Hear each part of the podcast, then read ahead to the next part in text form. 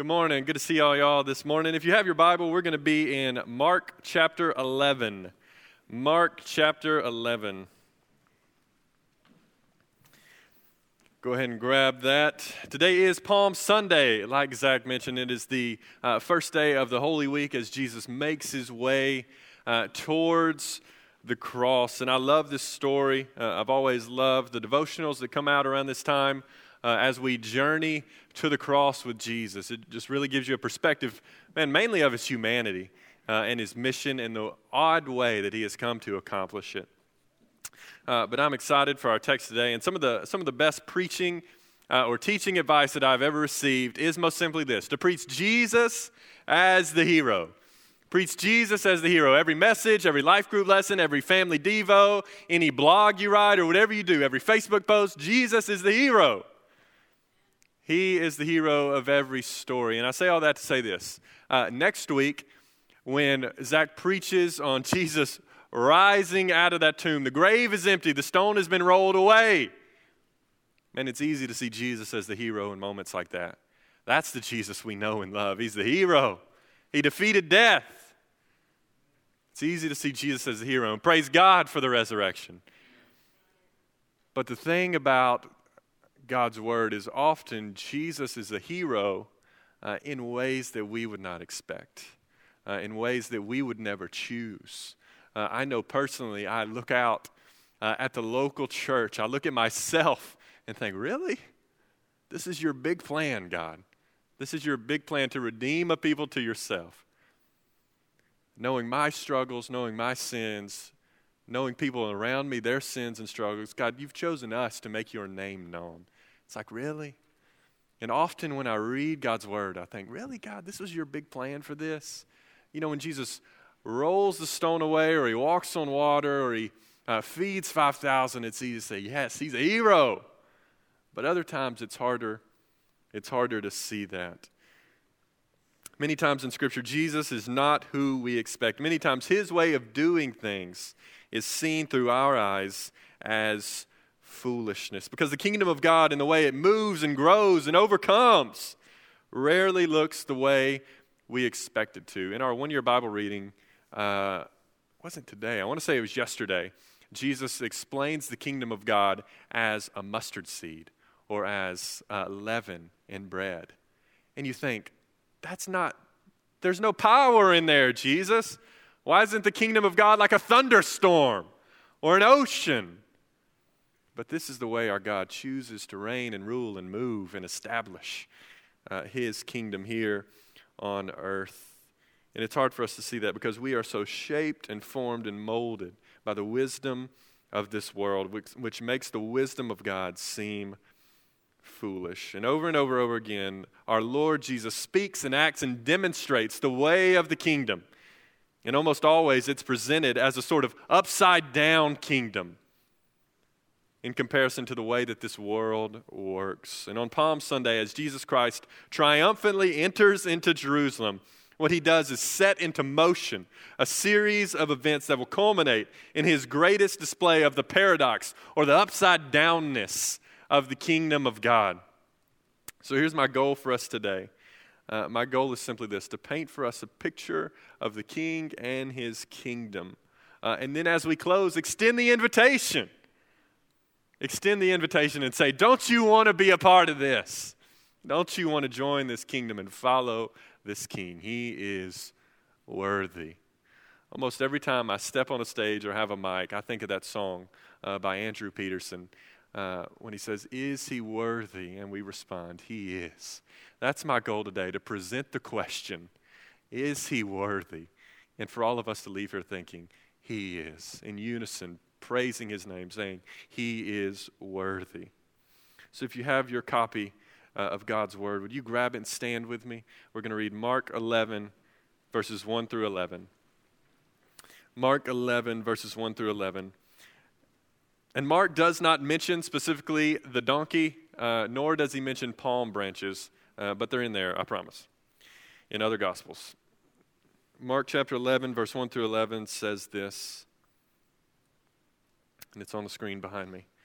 Now, when they drew near to Jerusalem, to Bethphage and Bethany, at the Mount of Olives, Jesus sent two of his disciples and said to them, Go into the village in front of you, and immediately, as you enter it, you will find a colt tied, on which no one has ever sat. Untie it and bring it. If anyone says to you, Why are you doing this? Say, The Lord has need of it, and will send it away, and will send it back here immediately. By the way, only Jesus could do that. Hey, we're going to take your donkey. Why? Because the Lord needs it. Okay, you can have it. Just bring it back. Verse 4 And they went and found a colt tied at the door outside in the street. And they untied it. And some of those standing there said to them, What are you doing, untying the colt? And they told them what Jesus had said, and they let them go. And they brought the colt to Jesus and threw their cloaks on it, and he sat on it. And many spread their cloaks on the road, and others spread leafy branches that they had cut from the fields. And those who went before and those who followed were shouting, Hosanna! Blessed is he who comes in the name of the Lord. Blessed is the coming kingdom of our father David. Hosanna in the highest. And he entered Jerusalem and went into the temple. And when he had looked around at everything, as it was already late, he went out to Bethany with the 12. Father, I thank you for your word. God, I thank you that we can gather here today uh, and celebrate the journey of your son from your right hand from the from your right hand from eternity's past into the body of a baby. As he took on flesh he became like the world that rejected him.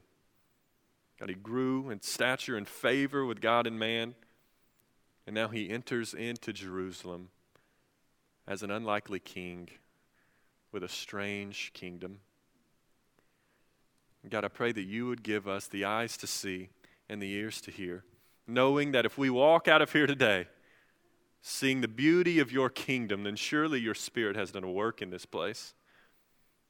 God, I pray that you would meet us here. Help us to forget not all your benefits Lord, you heal our diseases, you forgive our iniquities, and over all, God, you have redeemed our life from the pit. And God, today we celebrate the way at which you have done that. God, I pray for anyone in this room that does not have a saving relationship with your Son, Jesus. Let today be the day. Lord, the call will be given. God, draw them in, give them courage to say yes to Jesus. It's in his beautiful name. And everybody said, Amen. All right, you can grab a seat for me. So, to set the scene, Passover is here. Passover is here. The week of Passover is here, and the population of Jerusalem has uh, doubled, if not tripled, right? This is not uh, a dozen or so Jewish people in Jerusalem celebrating some random man. This is a packed house. Jerusalem is full. They're celebrating, they're partying, they're singing, they're chanting. Hosanna in the highest. And yet, in the silence of 400 years, 400 years hearing nothing from their God, there's this odd spirit in the air. I don't know any other way to explain it. They just know something's different, right? Something is different about this year. And before I move forward, uh, I said this in the first service, and I think it's helpful. Uh, to give us the lens at which to see this story. Uh, but over, overwhelmingly, all of us in this room are shaped and formed by stories. Uh, what I mean by that is you are who you are today because of the stories that you've grown up in, because of the way that you see the world. Your home life, your family, your parents, the things you believe, the things you don't believe, the way people talk to you, those, all those things give you a lens at which to see the world. And the lens at which you see the world, the story that you think you're a part of, defines who you are. I am who I am because of the stories that I believe.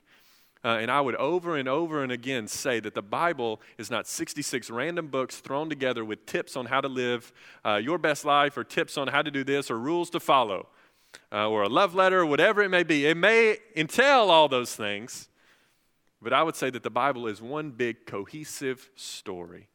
Uh, and it is not a story that we Christians believe, it is the story of ultimate reality. And God gives you. Uh, God gives you the decision to step into ultimate reality and believe His word, believe what is true about the universe that He has spoken into existence. And He says, You are a product of your stories. Let me take my word and reorient you in the true story of everything. The Bible is closed, but it is alive, and you play a part in this story.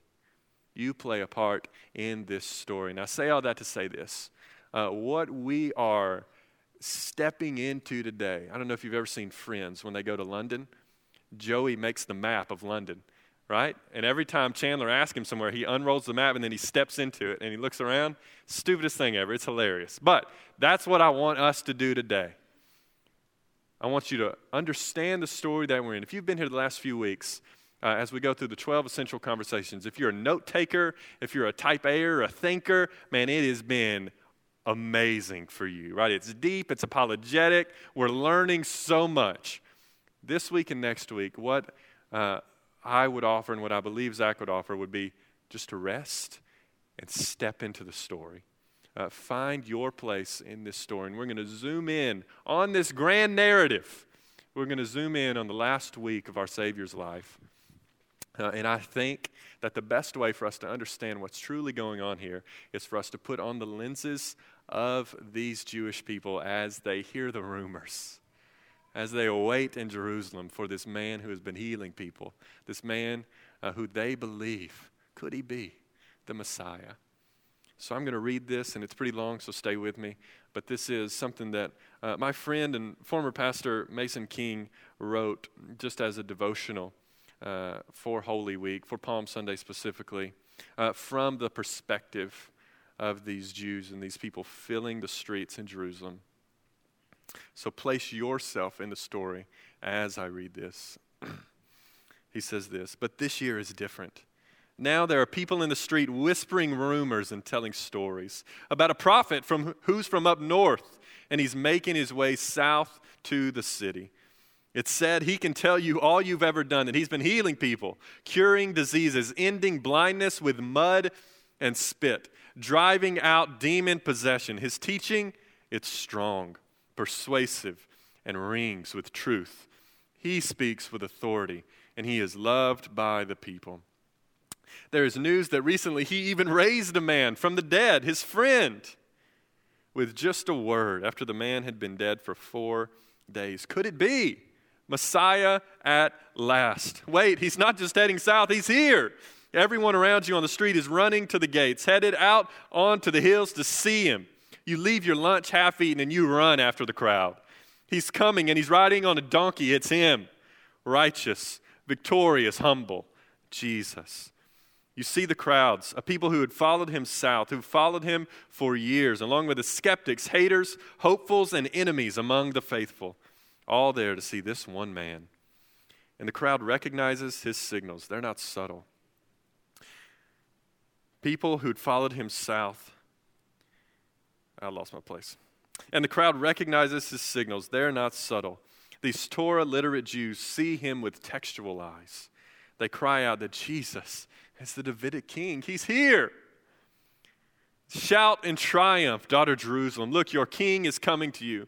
He is righteous and victorious, humble, and riding on a donkey, a colt, the foal of a donkey. People throw down their coats, the clothes off of their backs, down onto the dirt in front of him. They rip branches off trees to cover the ground. The king needs a carpet. This is the royal treatment, and watch this Jesus receives it. There is singing and celebration, quoting the Psalms and echoing angels. The people are praising God. Hosanna! Blessed is he who comes in the name of the Lord. Blessed is the coming kingdom of our father David. Hosanna in the highest. Blessed is the king who comes in the name of the Lord. Peace in heaven and glory in the highest. The skeptics, haters, and soon to be sworn enemies are also in the crowd. And you can hear them too yelling at Jesus, trying to be heard above the noise. Teacher, rebuke your disciples. What they're saying is blasphemy. You're not Messiah. Stop them for your own sake. What does Jesus say in response? See him seated on a donkey, yelling back over the crowd's praise. I tell you, if these were silent, the stones would cry out. you can hear his subtext just as loudly. Their voices could cease, and you could find comfort in their quiet, but creation itself would rise up in this moment and praise God at my entry into Jerusalem. I will not rebuke them. I am their king, and I'm coming for you. Make no mistake, this is not quiet, keep it cool, disappear in the crowd, Jesus. By this entrance into town, Jesus is making himself known. He's pinging the radar in heavy waves, rattling the bunkers of the religious leaders. He's going to spend the next few days turning up the heat on them, and it's going to get unbearably hot in the kitchen. So much so that coming into town and declaring his kingship is the first in a series of intentional provocations that for any sober minded Jew of that day meant that Jesus would either, either overthrow Rome and the religious leaders or he would be killed as the threat that he is. He's the bread of life, born in the house of bread. Jesus is the promised Davidic king, Messiah, entering Jerusalem on a donkey, righteous, victorious, and humble. Look again at the Pharisees in the crowd, standing tall, clumped together, eyeing the scene, jostled and bumped by the mass of humanity, their guts in knots of rage anxiety, disdain, and fear. They're listening to the people, and then one says to another, You see that you gain nothing by telling him what to do. The whole world has gone after him. Jesus enters town and goes right to the temple, his father's house. When he hits the gates of Jerusalem, the crowds don't just disperse, they want to see where he's going.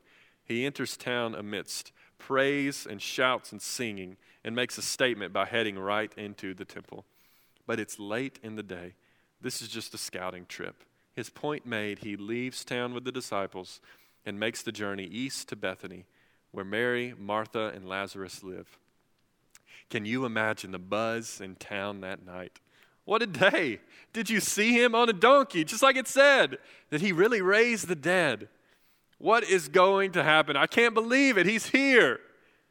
Did you see him in the temple?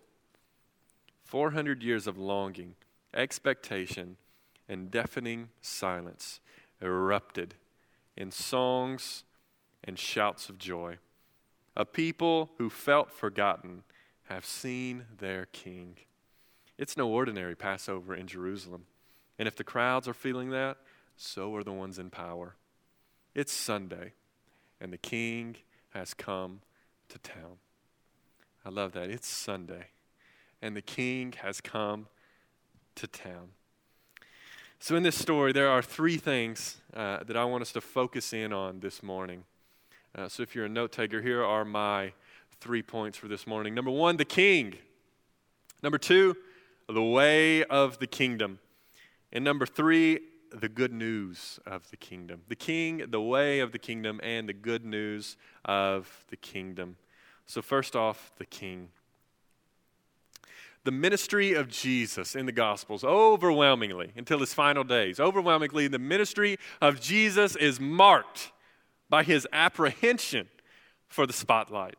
Right? One author would say that Jesus is fame shy. I love that description. He's scared almost of the spotlight. He avoids it at all costs. And anytime he performs a miracle or does something that is worthy to be shouted about, something that would be on front page of the newspaper, what does he do? He retreats. And anybody who was healed, anyone who saw it, he says, Go home. Do not speak of this. Go home and do not speak of this. And yet, this time, we see Jesus intentionally make himself a spectacle. We see Jesus intentionally do things in such a way that all eyes are on him, that he's the center of attention today. And he does this for a reason. Every detail of this event is meant to communicate to everyone watching and to all of us as we read that the King is here.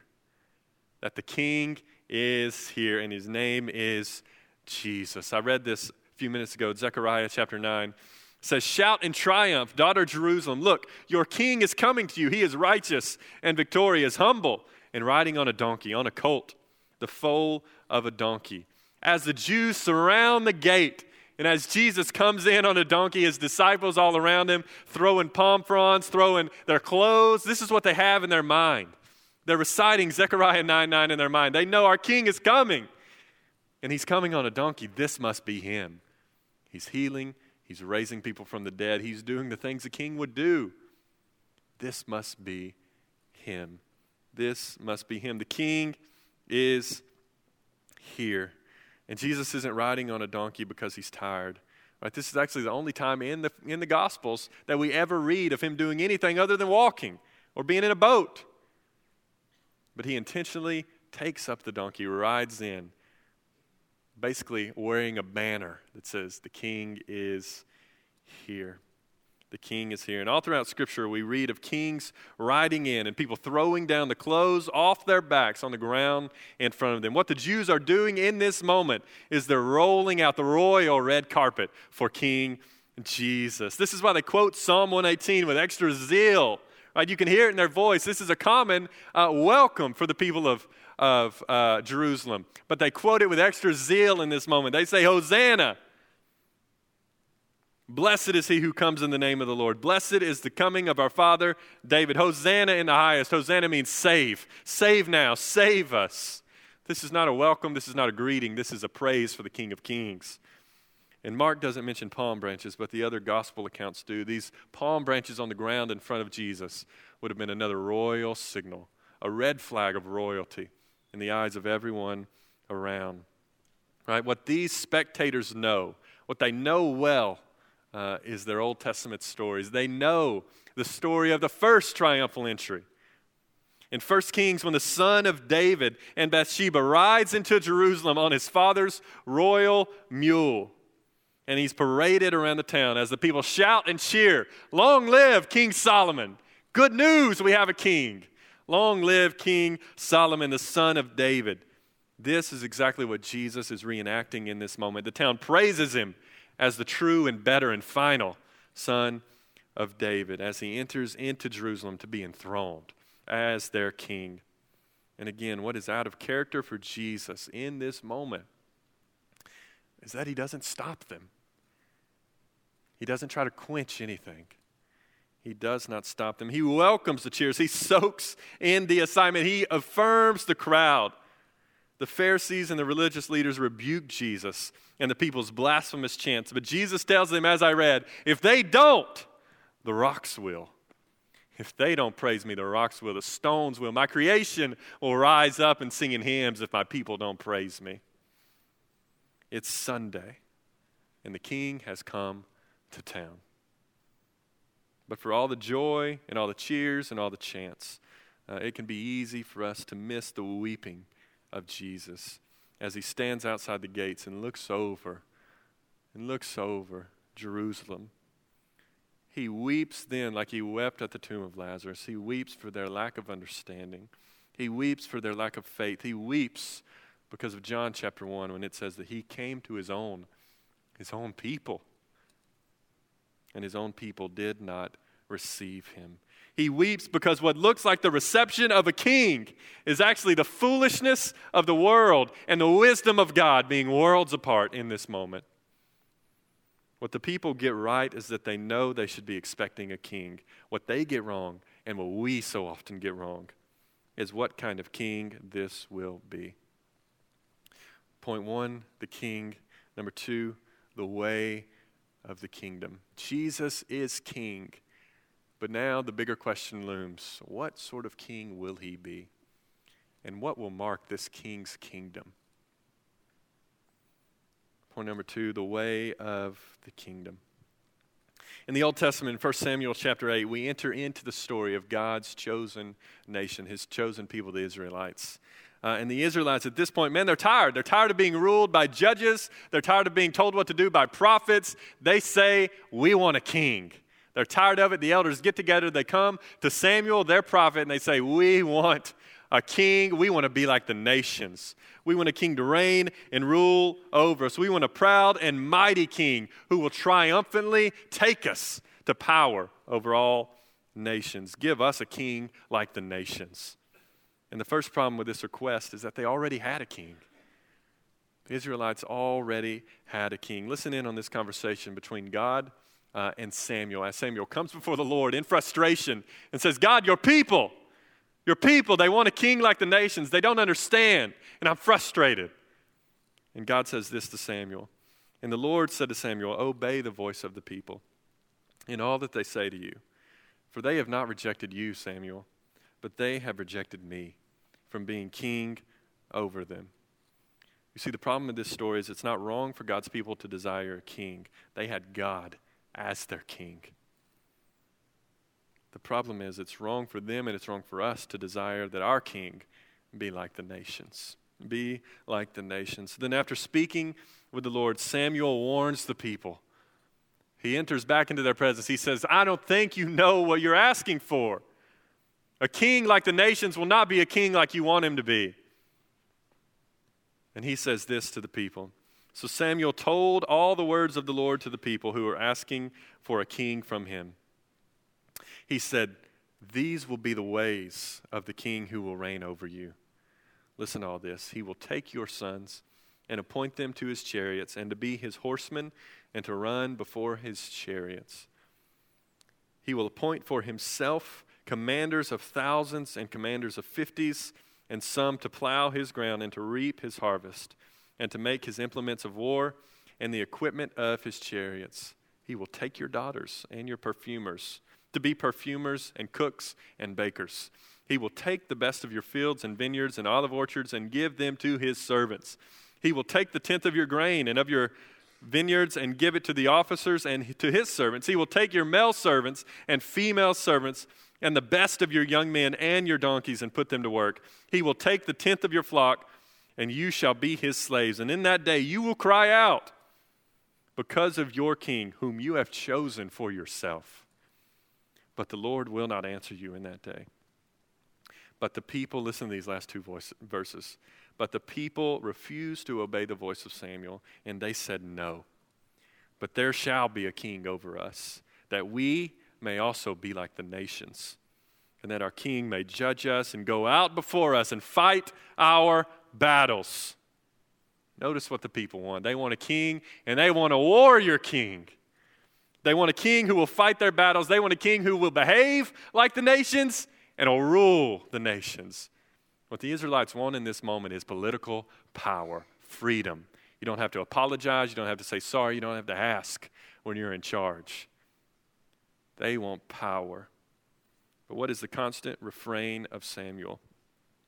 He says, He will take your sons, He will take your daughters, He will take the best of your fields and vineyards, He will take the tenth of your grain, He will take the tenth of your flocks, He will take.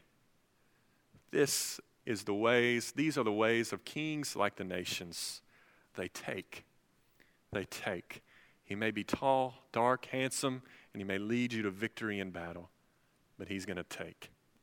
He is going to take.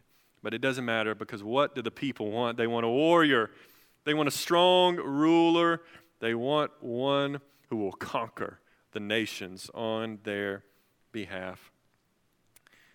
They want power.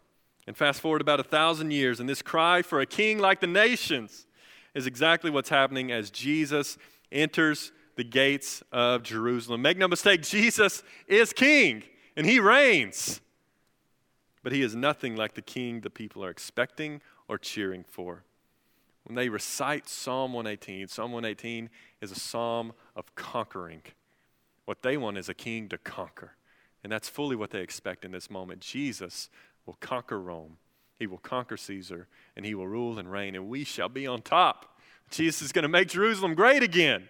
Like, this is their hope. They want a king like the nations.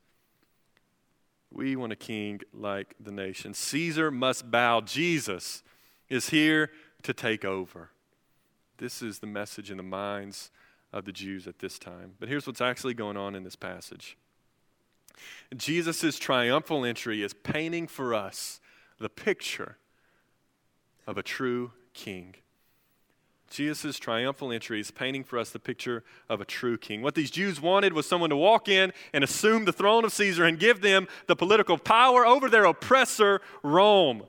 What they had in their mind was the old Exodus when they were saved from the oppression of that godless Pharaoh. And this is what they're expecting to happen again a new Exodus. And a new Exodus is coming. It's just nothing like they expect. A new Exodus is coming. It's just nothing like they expect. What they wanted was someone to overthrow the political oppression of Rome, but what they got was someone who came in and was devoured by the Romans. Was devoured by the Romans. And instead of assuming Caesar's throne, he was enthroned and he was lifted up on a Roman cross, on a wooden cross, which shatters every expectation and every understanding about who a king is. That's not a hero, that's not a king. Kings send people to crosses, they certainly don't die on them. This is not the king the people expected. But this is where King Jesus reigns. This is where he rules. I love this quote from Augustine. He says, The Lord has established his sovereignty, his control from a tree. Who is it that fights with wood? Christ. From his cross, he has conquered kings. There is a new exodus taking place, there is a conquering happening. But the people just didn't have the ears to hear or the eyes to see. It is nothing like they expected. Hear me when I say this the cross.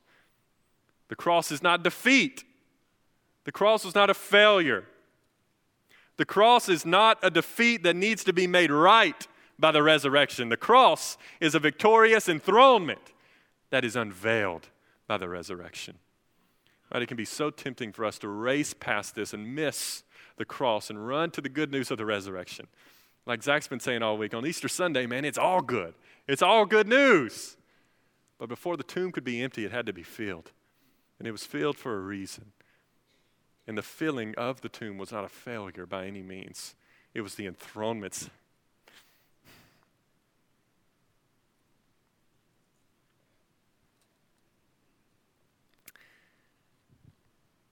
It was the enthronement ceremony of a king who rules and reigns in a kingdom that is not of this world. That is not of this world. And the cross is so important, again, for these two reasons. Uh, as we talk about the way, the way of the kingdom, here's two main reasons why I believe the cross is so important. Number one, the cross tells us in this room who our greatest enemy is. It tells us who our greatest enemy is. Jesus did not fulfill the crowd's hope for a king. He is not a king like the nations, praise God. He didn't come to forcibly overthrow the Roman government. Jesus came to defeat their greatest enemy. Jesus came to defeat your greatest enemy. And as much as we'd want it to be, our greatest enemy is not political forces, not political powers. It's not people who vote differently than we do, live differently than we do, say, talk, walk, talk, act differently than we do. It's not flesh and blood. Your greatest enemy is your own sin. And my greatest enemy is my own sin. And the Exodus that King Jesus came uh, to set us free in was not one from oppression of a government. He'll do that, don't worry. But here and now, our greatest enemy is our sin. That's why when he came into town, he didn't overthrow Caesar. That's why he hung on a cross. Because this warfare is fought differently. Number two, the cross teaches us what it means to be a disciple. The cross teaches us what it means to be a disciple. Again, to miss the cross and race to the resurrection is to miss out on discipleship in the kingdom of God. This is the kingdom. Now, how are we to live? We have to start with the cross. The cross sets the direction for what it means to be a follower of Jesus. That's why when Jesus calls his disciples and says, Drop everything, follow me. What does he say? He says, Take up your cross and follow me. And I think this is so important as we seek, especially in the West, to live faithfully for the King. Listen to these two statements. If you want the world to see you as powerful and wise and strong, then Christianity is not for you. If you want the world to serve you and your interest, then Christianity is not for you. We've all heard this quote by Bonhoeffer. He says, When Christ calls a man, he bids him come and die. When Christ calls a man, he bids him come and die. But even in this call, which to the wisdom of the world seems insane, seems like foolishness. Why would I give my life for this, this invisible God that I cannot see? But even in the call to die, we see the paradox of the kingdom of God. We see the paradox of the cross. The cross says, Come and die. But Jesus says, To die to self is to find life in me. He says, Take up the burden of the cross and find out that it is no burden at all. He says, My burden is light, my burden is a non burden, and my yoke, it is easy. My yoke, it is easy. This is our King. We serve a crucified King who reigns in a cross shaped kingdom. This is what it means to follow Jesus die, that you may find true life, that you may find true life. Pick up your cross. This is how the King of our kingdom reigns. But the hero we want is a hero who shows his power by coming down off of the cross. But the hero we need is one who stays on the cross to save others and then calls us to do likewise. This is why in Revelation 5, and I love this image, in Revelation 5, John has a vision. He has a vision of the King of Kings. He's looking one way, he hears the roar of a lion, the roar of the lion of Judah. And when he turns, he doesn't see a lion, he sees a slain lamb. He sees the lamb who has been crucified. Right? This is a picture of the paradox, the upside down way of the kingdom of God, that weakness reigns, the meek inherit the earth, the lowly is who God dwells with, that He rules, that He rules through death, that He rules on a wooden cross. That's why He says, It is finished, not when He walks out of the grave, but when He's hanging on the cross. Bavinck says that the resurrection is the Amen to the sons. The, the resurrection is the amen of the Father to the sons. It is finished. Man, that's good. That's good. This is how our King reigns. He reigns and rules through weakness, through powerlessness, through what the world would say is foolish. And this is how he calls us to follow him. Bonhoeffer says a king who dies on the cross must be the king of a rather strange kingdom. Only those who understand the profound paradox of the cross can also understand the whole meaning of Jesus' assertion My kingdom is not of this world. Crucified king to the world is an oxymoron. It doesn't make any sense. Those two words should not be together. But this is our king crucified,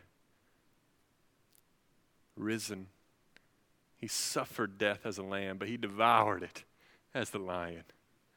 This is our king. Who is it that fights with wood? Christ. From his cross, he has conquered kings. Ron, if you would play for us as we close, brother. Point number three. Point number three. This is the best part. This is the best part.